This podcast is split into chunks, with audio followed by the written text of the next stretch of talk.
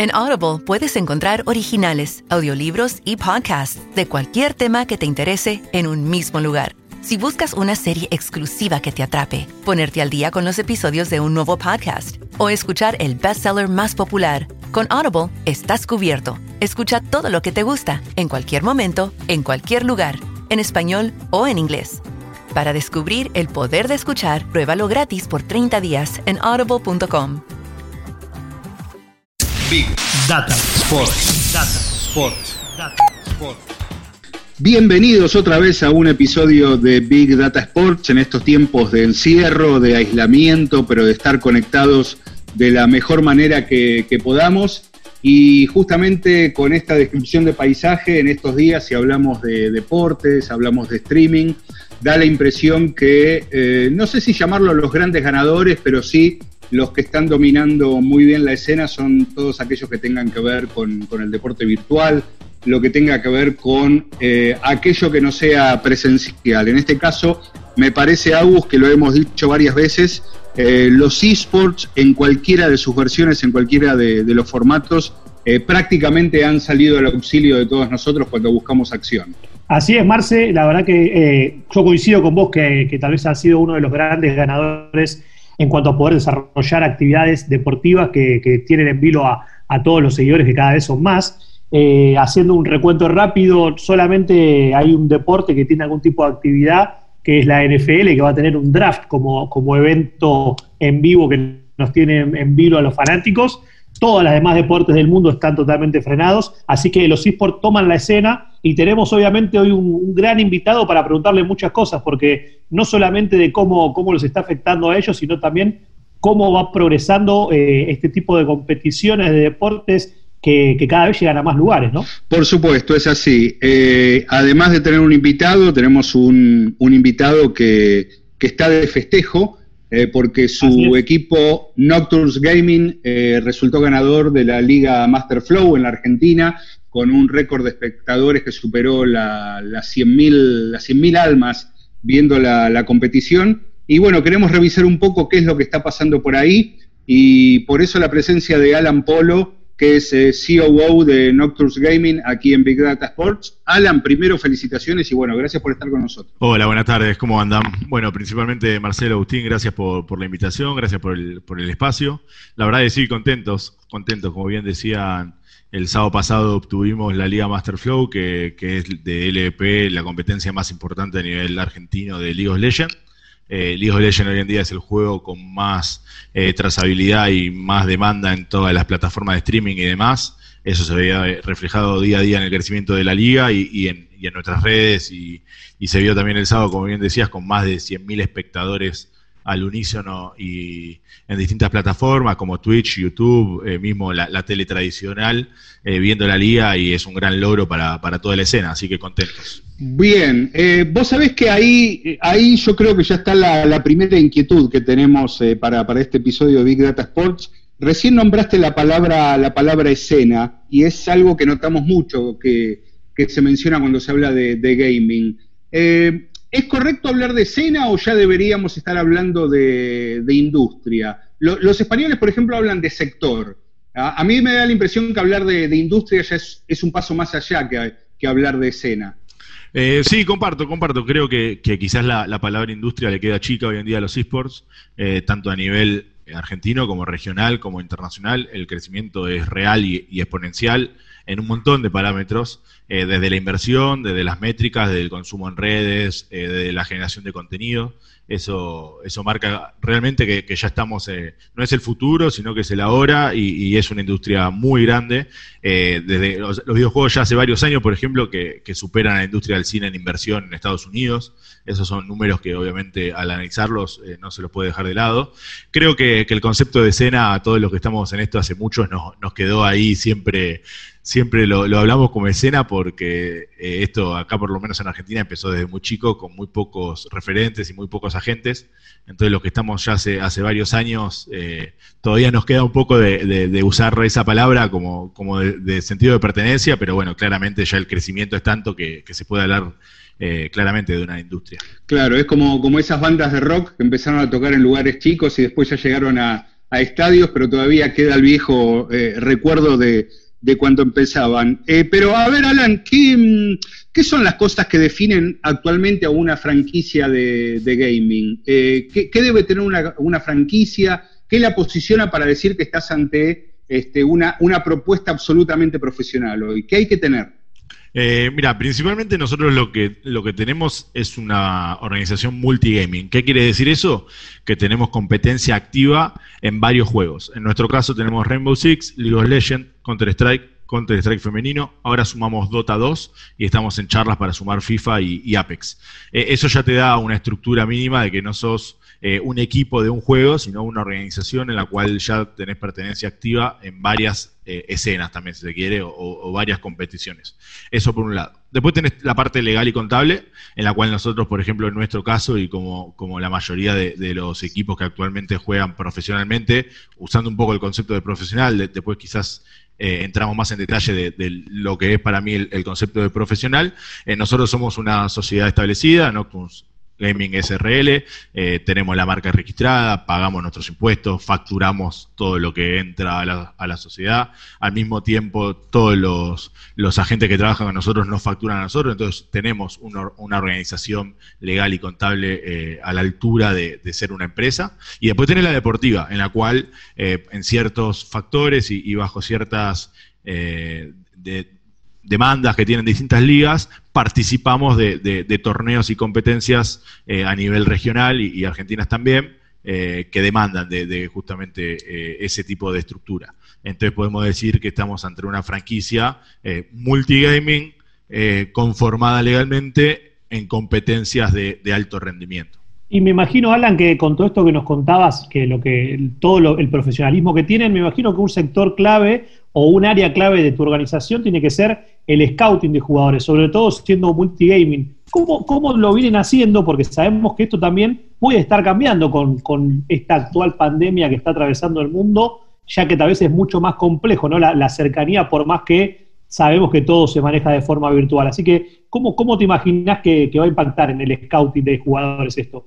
Bueno, por empezar, lo que es scouting en la normalidad de las operaciones, sacando la actual pandemia por, por un momento, eh, mi, mi socio Ezequiel Blasco, que al mismo tiempo es el, el C E O de, de la organización, él también es director deportivo eh, y se encarga de, de todo lo que es scouting, de buscar jugadores. Él tiene un pasado de, de, de ser ex jugador profesional de, de eSports, de League of Legends. Entonces eh, conoce más eh, la cocina de cómo son los jugadores, qué, qué les gusta, qué buscamos, ellos también qué buscan en una organización, y eso facilita, por lo menos en nuestro caso, eh, un poco la, las cosas. En nuestro caso también particular, generalmente hacemos un análisis de, de distintos perfiles de jugadores que no hayan tenido problemas en redes, que no hayan tenido problemas en otras organizaciones, que sean sanos, por decirlo de alguna forma, eh, que tengan buena relación entre ellos y, y los distintos nombres que barajamos para cada roster o, o alineación en cada juego, y ahí se va tomando las decisiones y se va contando a los jugadores o a la organización que, a, a la cual esos jugadores pertenezcan, el proyecto que tenemos y se hacen las ofertas. Hoy en día, claro, como bien mencionabas, Agustín, al tener la, la, la situación de público conocimiento y, y la pandemia y, y más que nada el tema de la cuarentena por el COVID diecinueve, eso cambia un poco y, y, y la gimnasia de eso se modifica bastante. De hecho, nosotros, por ejemplo, para la siguiente liga de League of Legends estamos esperando respuesta oficial de Riot para ver si los jugadores que no son argentinos pueden jugar desde su país. Hay una reglamentación hasta hoy que dice que los jugadores que no son argentinos tienen que jugar la Liga Argentina desde Argentina. Entonces eso ya cambia mucho eh, a la hora de buscar jugadores, y si Riot no flexibiliza esa posibilidad, eh, se va a achicar mucho eh, lo que es eh, la estructura y, y la cantidad de jugadores a las cuales podemos apuntar, porque creo que, que por el tema de los viajes y, y de moverse en Latinoamérica eh, va a estar muy restringido y muy complicado, así que tener jugadores que no sean argentinos eh, va a ser muy complejo. Claro, claro, y me imagino que bueno, que esto es parte de, de cómo se va cómo va cambiando el ecosistema con todo lo que lo que afecta justamente esta pandemia.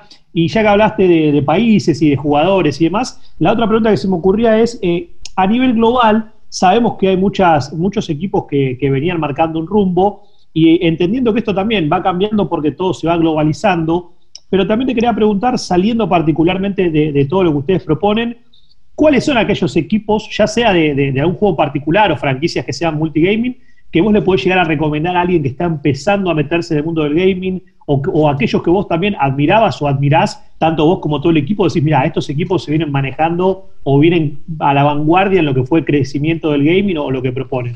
Mira, creo que, que desde la escena argentina siempre eh, miramos con, con reojo todo lo europeo. Te diría que hasta miramos más lo, lo europeo. ¿Más que lo asiático? Más que lo, creo que más que lo asiático y creo que más lo, que lo N A, por ejemplo, que no, Norteamérica o mismo Brasil. Eh, creo que el primer puente que tenemos de conexión con Europa obviamente es el idioma, por, por estar España siempre como una puerta de enlace y una puerta de ingreso, claro, a, a aquella región. Eh, hay mucha gente de España que labura el día a día con, con gente y con equipos de acá. Eh, se hicieron muchas actividades cruzadas de ir equipos allá, de venir equipos acá. Eh, hay muchos empresarios dentro de la escena o industria del, del eSports eh, que laburan tanto acá como allá, y eso también genera ese puente de, de, de colaboración y, y de inversión. Eh, creo que siempre vimos como, como punto de, de referencia equipos en España eh, y también en Europa. Eh, en el último tiempo España tiene el gran, eh, el gran bastión que es G dos, con Ocelote a la cabeza. Ocelote sí. Es un streamer, un youtuber de muchísimo tiempo, jugador de LOL, eh, con unas métricas increíbles, fue uno de los primeros en, en decir que podía vivir muy bien y, y del gaming. Eh, bueno, ya con él siendo el C E O actual de, de G dos y encima saliendo campeón de, del Mundial de, de, de League of Legends y, y de un montón de, de situaciones eh, pro-deportivas que, que va resultando, eh, nos enlazamos mucho más con, con esa escena. Eh, obviamente sabemos la diferencia de inversión y la diferencia de estructura que tenemos acá con respecto a a Europa, siempre salvando las distancias, pero creo que copiamos mucho del contenido que ellos generan y de la forma de trabajar. Eh, después un poco más en lo personal, como me consultabas al final de la, de la pregunta, eh, siempre nosotros como Nocturne, yo, yo tengo un, un, un pasado fuera de Nocturne dentro de la escena de eSports, eh, me sumé a, a Nocturne hace unos ocho meses aproximadamente, eh, y antes de sumarme a Nocturne siempre mi, mis referencias dentro de, de los equipos argentinos eran Furious y e Isurus, que son de los dos equipos más antiguos y, sí. y que hoy tienen unas estructuras mucho más formadas, están en, en varios países, en tres países cada uno, y, y la verdad que es un ejemplo siempre a seguir en la escena local, eh, más allá del laburo estructural que hacen como empresa y como marca, eh, también la calidad humana que tienen las dos estructuras, eh, tanto Kala en Isurus como Onza en, en Furious, y siempre es un, es un paso... un paso a seguir, estar atrás un poco de ellos. Eh, al principio, Alan, contabas que, que estaban manejando ya la posibilidad de, de sumar a, a equipos de, de FIFA para, para lo que es Nocturne Gaming. Yo lo que quería saber es, en, en, una, en una escena donde, o, o en una industria donde los títulos deportivos no, no son los dominantes, hay, hay muchas veces está la idea que como hablamos de eSports, está todo el mundo jugando al FIFA y los que están adentro de, del mundo de, de, de los eSports o, o del gaming saben que, que el ordenamiento es otro, que los títulos dominantes son, son otros. Pero ¿vos, vos qué entendés que tienen para aportar los títulos deportivos al, al crecimiento de, de las competiciones de, de eSports? Hasta acá lo tenemos como, sobre todo en este tiempo de pandemia, como un, una especie de, perdón por la imagen, ¿no? Pero de un bastón digital que están teniendo los clubes de fútbol, las organizaciones deportivas, para sostener la, eh, la, la, la sensación de que estamos viendo deporte en vivo con competencias organizadas por influencers, con, con FIFA. Pero sacando este contexto tan particular, ¿qué, tiene, ¿qué tienen los títulos deportivos para aportarle a la industria? Bueno, ahí hay varias, hay varias líneas que analizar. Eh, obviamente sacando la, la situación particular en la que vivimos ahora. Eh, al, al principio cuando los clubes de deportes tradicional, eh, tanto afuera como acá, se, se empezaron a meter en lo que era gaming y en lo que era eSports, obviamente lo primero que les llamaba la atención eran los deportes, los juegos de deportes, como fútbol en el FIFA, o mismo, por ejemplo, la N B A tiene una liga paralela digital de básquet. Eh, sí. Con el correr del tiempo, eh, por suerte, para la escena y para la industria, eh, los equipos de deportes tradicionales entendieron de a poquito que el gaming y el eSports es mucho más que un juego de deportes para un club de deportes tradicionales. Que el LOL es un deporte, que el Fortnite, bueno, el Fortnite es particular, pero que también es un deporte, que, que el Apex es un deporte, que el Rainbow Six es un deporte, que el Counter-Strike es un deporte. Eh, entonces eso también ayuda a, a, al entendimiento de, la, de, la, de las partes. Eh, Acá en la Argentina, por ejemplo, River eh, entendió eso antes que nadie eh, y tiene equipo de LOL en la misma liga que jugamos nosotros, en la Liga Master Flow. Eh, está armando equipo de Rainbow Six. Eh, entonces eso también ayuda mucho a, a, a que, a que el mensaje se pueda entregar a más personas. ¿Por qué? Porque River tiene, no sé, no quiero dar números porque no los conozco, pero debe tener, no sé, diez millones de hinchas o veinte millones de hinchas, no lo sé. No quiero que los de River me, me insulten, pero... Pero bueno, está sacando bien, está eso, bien rubiado, está bien rubiado. Está bueno que, que un equipo como River entienda ese salto, entienda que además de jugar el FIFA, que está espectacular, que juega el FIFA, y ahora también te, les, les voy a un poco contar la escena de FIFA y, y por lo menos cómo es acá en Argentina, pero más allá de que eh, River tiene que estar en FIFA, y ojalá que le vaya muy bien en FIFA, entienda que los eSports es mucho más que un juego de fútbol. Como ojalá lo entiendan en, en muy corto plazo, y hay algunos equipos que ya lo están reestructurando, por ejemplo, los equipos de la N B A de Estados Unidos juegan la liga paralela de... de De, de N dos K, eh, pero ojalá que de a poco se sumen a eh, proyectos de eSport de otros juegos que no sean básquet. Acá en Argentina particularmente, las dos competencias más importantes que hay de FIFA eh, pueden competir nada más los equipos de deportes tradicionales, de, de los equipos que están eh, asociados a la A F A. Eh, entonces... Eh, lo que estamos buscando claro. nosotros como Nocturne, por eso nosotros actualmente no tenemos equipo de FIFA, y lo que estamos analizando es generar una alianza con un club de deportes tradicionales, y estamos teniendo varias charlas con respecto a eso, en los cuales eh, nos veamos fortalecidos de manera mutua. Eh, es decir, que nosotros podamos generar contenido de FIFA y tener jugadores de FIFA bajo el nombre de ese club tradicional y que ellos compitan en las ligas, y al mismo tiempo nosotros facilitarle a esos, a esos clubes nuestro know-how y nuestra experiencia en la industria eh, para ellos desarrollar eh, bajo su nombre de, de club de deporte tradicional distintas disciplinas dentro del, del eSports. Eso se hace en el mundo, por ejemplo.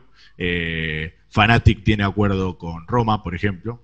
Eh, Manchester City también tiene acuerdo con, con una... con una organización allá de Europa, eh, entonces es un formato que de a poquito se va agregando, por lo menos hasta que eh, se puedan generar torneos de, de deportes tradicionales pero digitales, FIFA, N dos K y demás, y que esté abierto el panorama y de inscripción a las organizaciones multigaming orgánicas, por decirlo de alguna forma. Sí, ahora que lo comentás, y lo comentás muy claramente, me parece que la verdadera confluencia y la verdadera explosión de cómo eh, un actor puede ayudar al otro pasa, pasa por ahí. Eh, a ver, por más que yo sea un club de fútbol eh, importante y tenga peso internacional, si me quiero hacer fuerte en, la, en las competencias de eSports, tengo que ir con los que están en esa, en esa parte de, de la industria. No, no...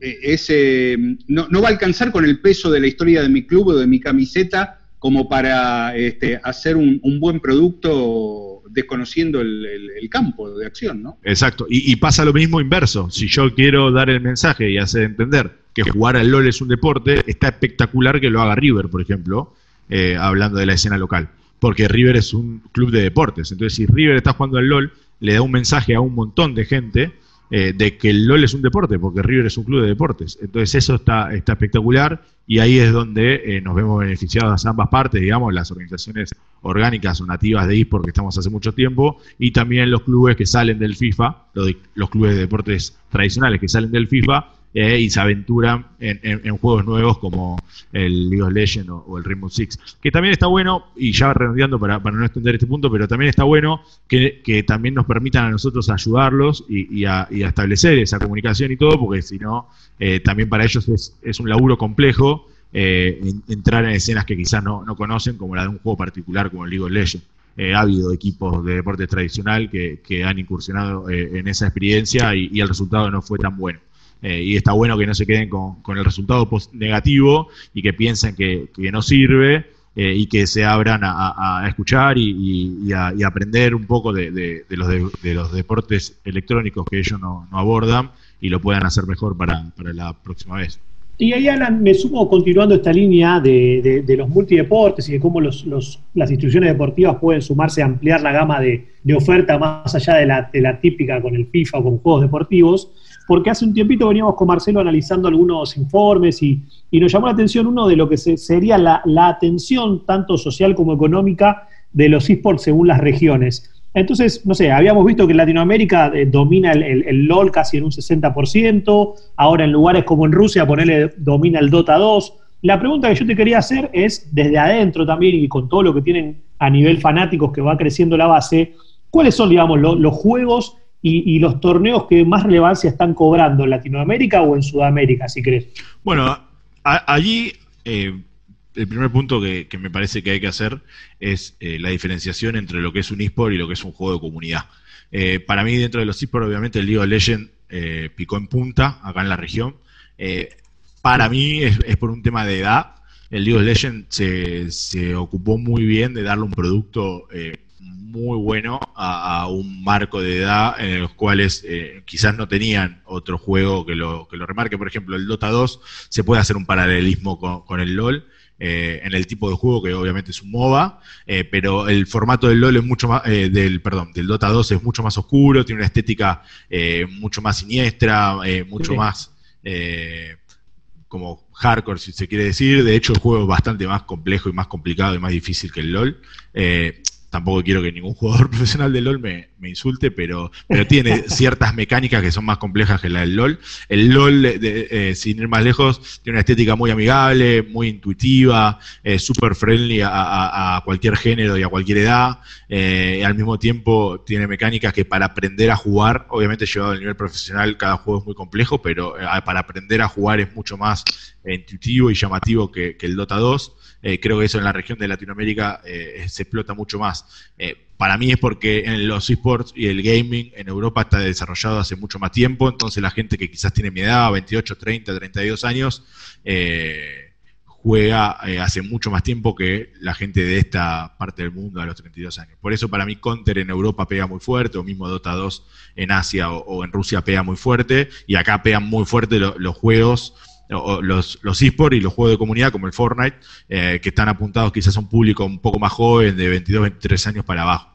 Claro, claro, sí, y eso eso me lleva también a, a otra reflexión que te, siempre le, queríamos, siempre que charlamos con gente de, de la escena, de la industria, de todo lo que vivimos contando, eh, también le, le, ¿qué, qué rol le dan ustedes como equipo? Porque entendemos que es parte clave, y lo decías cuando hacían el scouting de jugadores, a la presencia digital de los jugadores, de los equipos, y también ¿cómo piensan estratégicamente el marketing digital o la comunicación en redes sociales? Porque entendemos que tal vez como en, ninguna otra, en ningún otro sector tiene un rol fundamental, ¿no? La, la difusión, la generación de contenidos y el ida y vuelta con los fanáticos. Tal cual, tal cual. Bueno, gran parte de, de los distintos productos que nosotros vendemos, ofrecemos, Eh, no tanto a las marcas sino a la comunidad y, y, y, a, y al consumo de, de eSports, es justamente eso, contenido en las redes, eh, y un bastión muy importante que todos nuestros, nuestros jugadores tengan un perfil en redes eh, aceptable y, y amigable. Hay muchos que no están acostumbrados a usar redes o, o quizás a, a tener una, una presencia muy activa en, en las mismas. A todos nosotros les pedimos obviamente que tengan redes, y nosotros le, nos encargamos de toda la parte estética de la red de todos nuestros jugadores, eh, que sea ordenada, que tenga su, su foto con la camiseta del equipo, su portada con los sponsors correspondientes. Es algo que, por ejemplo, en Argentina estamos trabajando muy bien todos los equipos hace rato, y, y los jugadores lo adoptan muy bien. Lo que no hay en Argentina... Eh, y en la región tampoco, son jugadores que tengan presencia muy muy fuerte en redes, que sean claro. casi influencers o, o streamers de niveles muy grandes, y que al mismo tiempo tengan un nivel competitivo alto para competir las ligas. Eh, acá en Argentina todavía no nació un Ninja, por decirlo de alguna forma. El Ninja es uno de los streamers más sí, conocidos sí. del mundo, y tiene el récord mundial de ganar los cuatro primeros torneos oficiales de los cuatro Battle Royale más importantes. Eh, ese tipo de, de streamer... Eh, de ese tipo de streamer, eh, en paralelo al mismo tiempo con un jugador de alto rendimiento, todavía no hay. Entonces intentamos ayudar a eso, eh, pero bueno, el resultado de, de los jugadores es bueno, la, la, la recepción de los jugadores en base a esas demandas es, es buena, eh, y nosotros desde Nocturne, más allá de los jugadores, tenemos toda una estructura armada, con nuestro equipo de redes, con nuestro equipo de diseño, un editor fijo de video que tenemos en la organización, eh, para todo el contenido que subimos, esté enlazado a, a, a la estética de la marca, a una forma de comunicar. Eh, cada red social la manejamos con una estrategia diferente.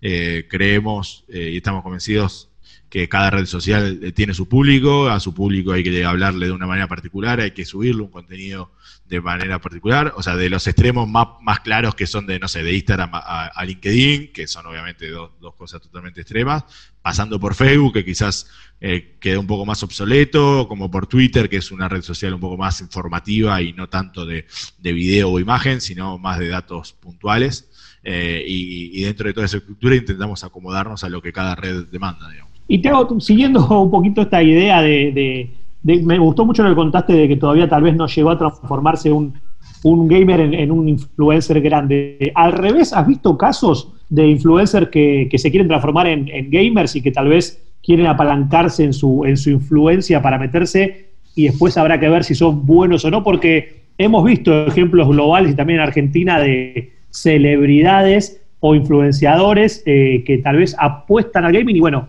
la duda es, ¿has visto algún caso de que se haya podido generar un, un, un proceso inverso? No, no. Que, que, que el resultado haya sido positivo y que sea una persona de, de gran influencia o, o de conocimiento masivo y después haya competido profesionalmente con buenos resultados, eh, no, no lo vi.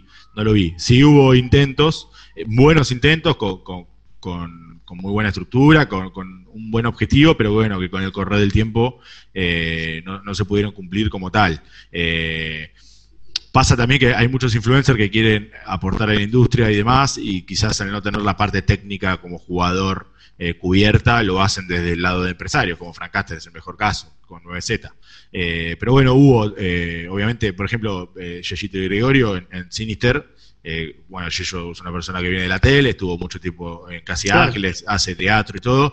Siempre fue jugador de, de Counter, lo sabemos todos, juega muy bien al Counter, y bueno, tuvo una última incursión en el, en el profesionalismo, si, si se quiere, dentro de Sinisters, eh, y jugó, pero después, obviamente, por la demanda de, de, de su trabajo paralelo, de distintos proyectos y algo, tuvo que, tuvo que dejar.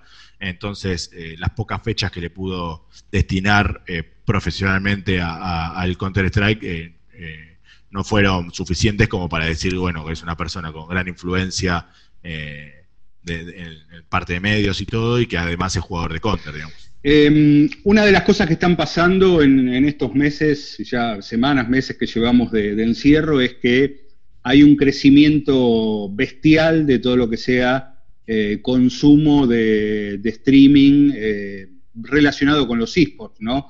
La última noticia es que Twitch, por primera vez en su historia, en, en los tres meses del año, superó lo, las tres mil cien millones de, de horas de visualizaciones de...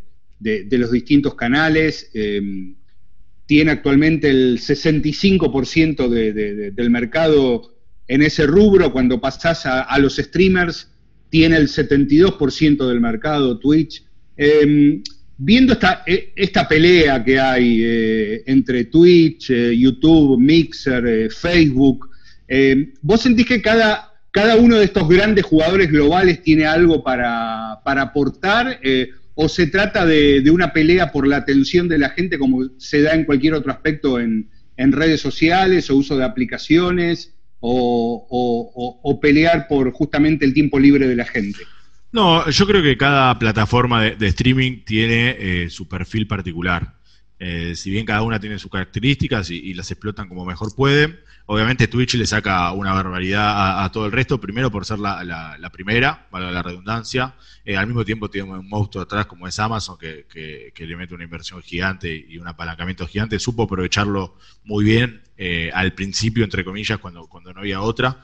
Después cada plataforma se intentó a moldar a una escena particular de, de un juego particular. Tenés Mixer, por ejemplo, con Microsoft atrás, eh, que es hasta dueña de un juego, porque Microsoft es dueña, por ejemplo, de, de todos los permisos de Age of Empires, y tampoco lo termina de, de, de explotar mucho. Todos los streams fuertes de ellos de Age of Empires, siendo un juego de Microsoft, eh, siendo Mixer, Mixer de, de Microsoft, eh, la gran transmisión está en Twitch. Entonces ahí es donde habría que quizás analizar bien un poco los porqués. Creo que Twitch eh, tuvo un, un muy buen... Eh, un buen, buen manejo de generar eh, streamers nuevos. No, no quizás tanto ahora, pero en su momento eh, supo darle mucho a la gente que sin, sin una estructura muy grande o sin métricas muy importantes apostó en Twitch y decidió iniciar en Twitch. En su momento eh, esa gente que tomaba esa decisión eh, era muy, muy bien respondida por Twitch y tenía muy buenos resultados. Eh, lo mismo al revés, o sea, si alguien tenía un producto con inversión en Twitch, les jugaba en contra estar en Twitch. Entonces ahí quizás te convenía YouTube o alguna otra, o mismo Facebook Gaming,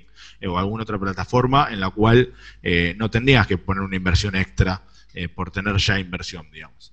Eh, entonces, eh, como que cada una cumplió su rol. Eh, hoy en día, bueno, obviamente la industria creció un montón, atrás hay un negocio en, enorme, y ahí sí entra un poco lo, los manotazos de abogado de distintas eh, plataformas para estar, eh, como Nimo, por ejemplo. Nimo es una empresa con una inversión millonaria que apareció de la nada y está teniendo contratos gigantes en, en, en toda la región. Eh, entonces, por ejemplo, no sé, el noventa por ciento del contenido profesional de, de Free Fire sale por Nimo. Eh, entonces, y Free Fire es un juego con unas métricas en el último año inmensas. Eh, entonces, cada una, no tenés contenido de bueno de Free Fire en Facebook, por ejemplo. Eh, Facebook va más a otro perfil, quizás Fortnite sí, tenés mucho en Facebook. Eh, entonces, cada, cada plataforma supo encontrar su espacio. Obviamente, siempre hay un porcentaje de cada plataforma que le va a querer comer a la otra, esto es lógico. Eh, pero creo que se acomodaron bastante bien para cada una dar, dar distinto contenido y, y tener sus, sus seguidores. Bueno, genial, Ana. Yo tengo una última pregunta que tiene que ver con, con el futuro, con el futuro incierto que estamos atravesando, pero más que nada con la tecnología, porque bueno, una de las cosas que más solemos nosotros tratar de, de encarar en este podcast es hablar tanto de, de deporte como tecnología. Hemos hablado mucho de los deportes hoy y te quería preguntar, ¿qué imaginás vos hacia adelante de innovación tecnológica? Porque muchas veces hemos hablado con distintos eh, players de la industria del gaming y los esports, y siempre se hablaba de la innovación más que nada hard, ¿no? De cómo poder seguir mejorando tanto el, el momento del juego como la infraestructura para que los jugadores puedan tener cada vez más recursos. También nos han contado mucho del crecimiento de las gaming house, los entrenamientos. Ahora, ¿cómo ves vos el, el avance tecnológico, no sé, desde realidad aumentada o todo el uso de drones que se está usando también para, para competir? O sea, ¿cómo, hacia dónde ves que puede ir el gaming como la evolución natural que tienen, que tiene este tipo de, de, de espectáculos, de entretenimiento y sobre todo siendo algo tan global, ¿no? ¿Hacia dónde te imaginas el futuro del gaming?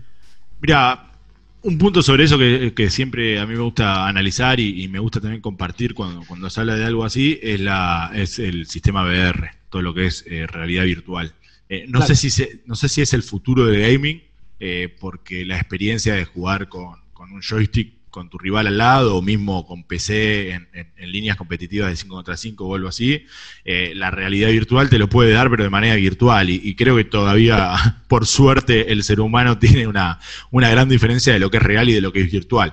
Eh, pero lo que es realidad virtual y lo que se está generando con realidad virtual y con todos los sistemas de V R y, y demás, de la experiencia del juego, eh, con hasta de un juego simple como, no sé, como el Beat Saber o, o hasta poder jugar al fútbol eh, en, en salas preparadas y mismo juego de tiros. O sea, hay V Rs eh, en Europa en el cual te meten en una sala y realmente estás en un campo de tiro y corres y te tiran granadas y cosas que, que actualmente eran con un mouse y un teclado, como mucho tenías un, un monitor grande o un curvo eh, para tener una sensación un poco más de inversión, pero hoy en día es casi real. O sea, falta que, que te den los impactos con un chaleco de bala y, y ya estás ahí.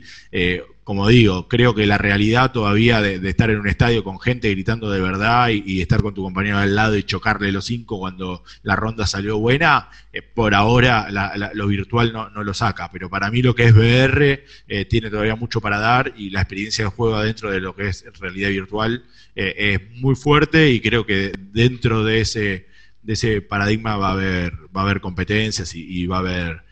Va a haber mucho mucho contenido, me parece. Me parece ahí, Alan, que diste con, con una clave, ¿no? Porque eh, antes hablabas de LinkedIn. Vos te metés ahora en LinkedIn y están todos los eh, gerentes de marketing, todos los gurús, todos los que tienen que ver con la industria del deporte, mostrando eh, cómo los esports han sabido apor, eh, aprovechar la oportunidad, eh, cómo estaban preparados para, para tener algo para ofrecer eh, durante la, la pandemia. Pero me parece que también lo que se pierde en el camino es que eh, la, la industria del gaming, de los esports, requiere de lo presencial, ¿no? Requiere de, de la mancomunión en, en, en los grandes estadios o en los pequeños estadios, en los lugares físicos donde eh, lo, lo, los chicos y los fanáticos se, se reúnen. Eh, me parece que esta, esta situación momentáneamente puede beneficiar a, a los esports, pero tampoco les, les está ofreciendo un panorama ideal. Tal cual, tal cual. Creo que, bueno, si, sin ir más lejos, a, a, yendo al ejemplo personal, el sábado pasado la, la, la final de la Liga Master Flow debería haber sido presencial. eh, las finales anteriores del L F P eran presenciales. La última final presencial fue eh, a fines del año pasado en el Estadio Obras para dos mil personas. Eh, entonces, como bien decís, eh, Marcelo, la parte presencial de los eSports es muy importante. Desde eh, una liga que, que llena un Obras con dos mil personas para LOL, desde los Majors de Counter que van quince mil, veinte mil personas, hasta los mundiales de League of Legends que van cincuenta mil, sesenta mil personas.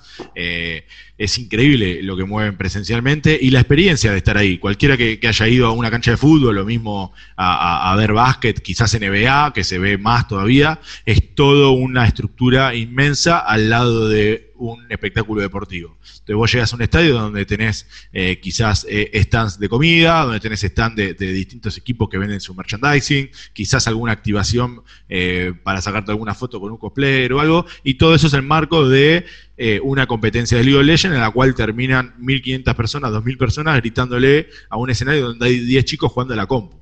O sea, porque en el fondo, si bien es un deporte y tiene toda una estructura, La, la, la gente con, con más edad y todo lo ve así, como que jugamos a la compu, jugamos a los jueguitos. Entonces, eh, esa estructura es la que hace que los eSports sean eSports y no sea gaming. Obviamente después está toda la rama del gaming donde la gente está en la casa con una butaca cómoda, un monitor gigante o tres o seis monitores, con un teclado con luces y un mouse espectacular, y jugás a un juego de tiros y, y realmente sentís que estás en, en la Segunda Guerra Mundial. Pero toda la parte presencial de los eSports es lo que realmente hace que sean los eSports. No solo la competencia. Nosotros, por ejemplo, eh, actualmente con el equipo de, de League of Legends tenemos una gaming house, donde los chicos viven ahí, entrenan y compiten desde ahí, eh, hasta mismo la final la jugaron desde ahí. A, además de lo que es entrenamiento y competencia, los chicos tienen dos veces por semana entrenamiento físico, tienen dos veces por semana charlas telefónicas eh, y virtuales con un, un psicólogo deportivo, eh, comen todos juntos ahí, tienen todo un, un prepara, una preparación eh, presencial de lo que es competir y entrenar eSports. Eh, generan una relación, una relación humana, no solo de, de que sea un nombre en un programa de comunicación o, o una interacción digital. Eh, y los eSports es eso, y creo que más allá de la pandemia, más allá que todo lo que es gaming e eSports, eh, en esta situación muy particular tiene mucho para darle al mundo a nivel contenidos y a nivel competencias, eh, y, y, y sigue entreteniendo, que creo que, que es algo muy importante para, para esta situación tan particular. Eh, Como bien decías, toda la parte eh, presencial de los eSports es súper importante para, para el concepto de deporte que tanto defendemos. Bueno, eh, escena, industria, sector, eh, ecosistema, le podemos llamar como, como quieran. Eh, la verdad, Alan, que nos diste un panorama muy, muy completo, muy, muy bien descrito y muy actual de, de lo que es el fenómeno de los eSports, eh, visto desde la Argentina, pero con una perspectiva regional, así que te, te agradecemos mucho tu, tu participación en... en este episodio de Big Data Sports. No, muchas gracias a ustedes, gracias por, por el espacio, por la invitación.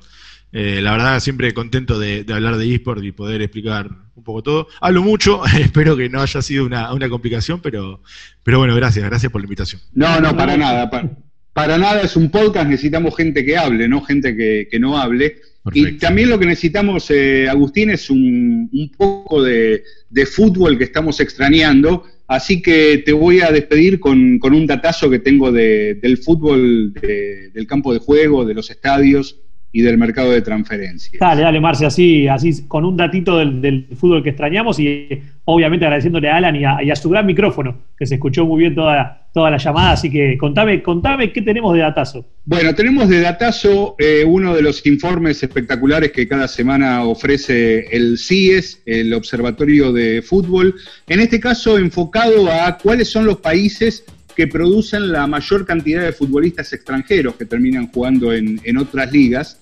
El relevamiento es de eh, noventa y tres países con ciento cuarenta y una ligas, quiere decir que algunas son de, de segunda división incluso. Y bueno, la pregunta obvia, ¿cuál es el país que produce la mayor cantidad de futbolistas que están en el extranjero? Claro, bueno, es una, una pregunta capciosa, ¿no? Porque hoy el mundo está tan globalizado que no me animo, no me animo a arriesgar. Bueno, pero eh, hay, hay que arriesgar a, a lo seguro. El país que más produce sí. futbolistas que están en el extranjero es Brasil. Y te iba a decir. Por eso, hay mil seiscientos jugadores que, brasileños que están jugando fuera de Brasil en ligas top. Eh, De los mil seiscientos, el setenta y cinco por ciento tiene presencia en ligas importantes de, del fútbol. El que sigue es Francia, con un poquito más de mil, mil veintisiete futbolistas. El setenta y cuatro por ciento de esos futbolistas están en ligas importantes. Y el que sigue en tercer lugar es Argentina, con novecientos setenta y dos futbolistas jugando en el exterior, y de esa cifra el setenta y cinco punto cinco por ciento también lo hace en ligas eh, relevantes. Brasil, Argentina y Francia eh, tienen en este momento el veintidós punto cinco por ciento de los jugadores extranjeros que están eh, participando en las principales ligas de fútbol. Wow. Un tema global, ¿no? Que desde Sudamérica vamos copando el ranking. Big Data Sports, un podcast de deportes y datos. En Audible puedes encontrar originales, audiolibros y podcasts de cualquier tema que te interese en un mismo lugar. Si buscas una serie exclusiva que te atrape, ponerte al día con los episodios de un nuevo podcast o escuchar el bestseller más popular, con Audible estás cubierto. Escucha todo lo que te gusta, en cualquier momento, en cualquier lugar, en español o en inglés. Para descubrir el poder de escuchar, pruébalo gratis por treinta días en audible punto com.